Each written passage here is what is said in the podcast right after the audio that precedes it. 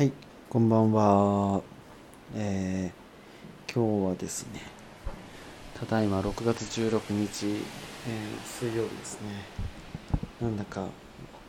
ちょうど日付変わるぐらいからですかね、結構雨が降ってきて、今なかなか嵐なような感じになってます。えー、また今日もですね、あのーとりあえず録音をしちゃおうかなって感じで、えー録音をしてるんですが、えー前回がはっきりありですね。確かはっきりありの話をしたんですけど今日はですねあのこの前ちょっとうちの近くの川の横ですね。自転車で走ってたんですよ。そしたらなんかこうカラスいたんですよね。でカラスが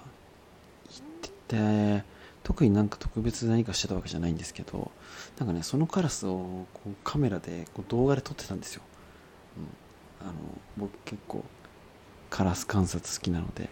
はい、でそのカラスを観察したらですねなんかその川のところにちょっとねこう支流みたいな川のところで浅くてそこのところになんかね紐みたいのが流れてたんですよね見えて。そしたらそれ紐じゃなくて蛇で。でですねその蛇流れてんのにこうカラスも気づいてそっからねカラスと蛇の攻防が始まったんですよ。ちょっとなんかツイッターとかにもそのその動画載せちゃったんですけど。でまあねそれについて話すタイミングがあった時にはそんなことも話したんですけど。ね動物園だけじゃなくて本当に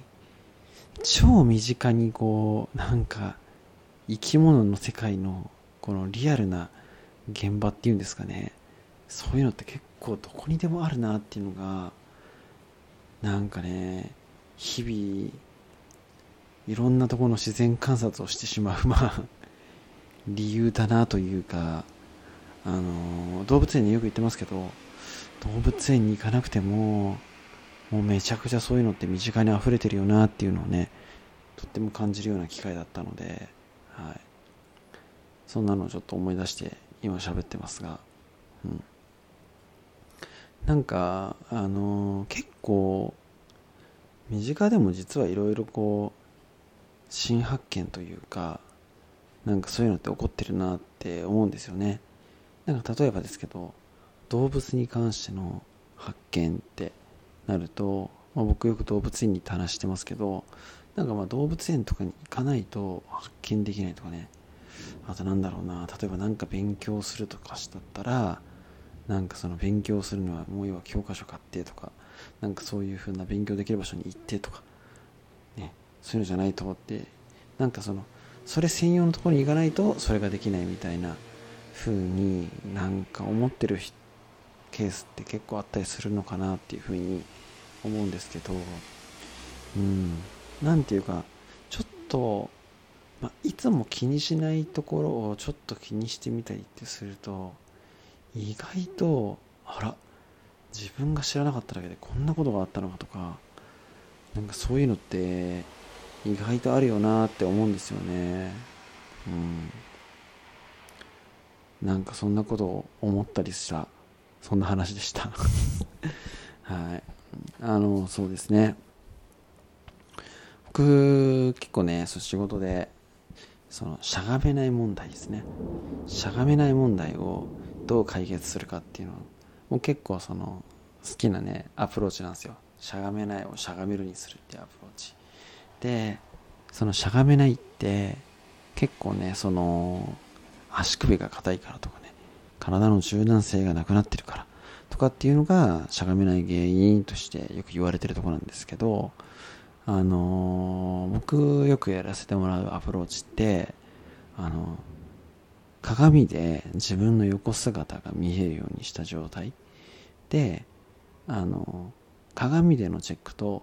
自分の目でのチェック。で自分のねしゃがむ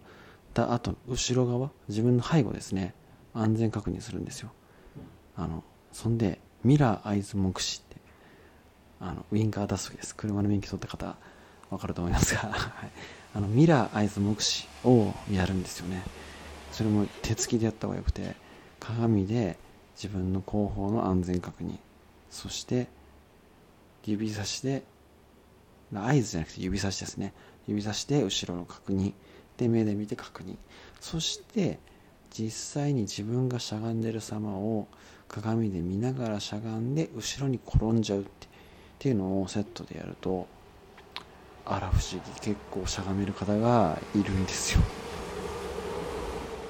雨降ってるすごい大きい車通りましたね。はい。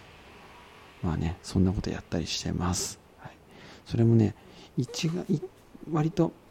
王道のしゃがめるようにするアプローチではないんだけどちょっとしたねところを気にしてみると確かにそこの要素って抜けててできないのかなって思ったんですよね。しゃがめない人たち見てて。でやってみたらうまくいったってケースだったんですけど意外となんかいろんなことの解決方法って王道の方法があるけどその王道以外のまあ抜け道というか裏技というか何でもね結構そうそういうのってあったりするなっていうのは日々思うところなのでね、はい、近くでカラスが蛇と戦ってたって話からちょっとそれた感もありますがなんかそんなこと気にできるとなんかね毎日やばいこんなのがあるよ。こんな発見があったよって割と毎日起こるんですよね。なんか割とね僕そういうの結構楽しいんですよ。毎日起こって、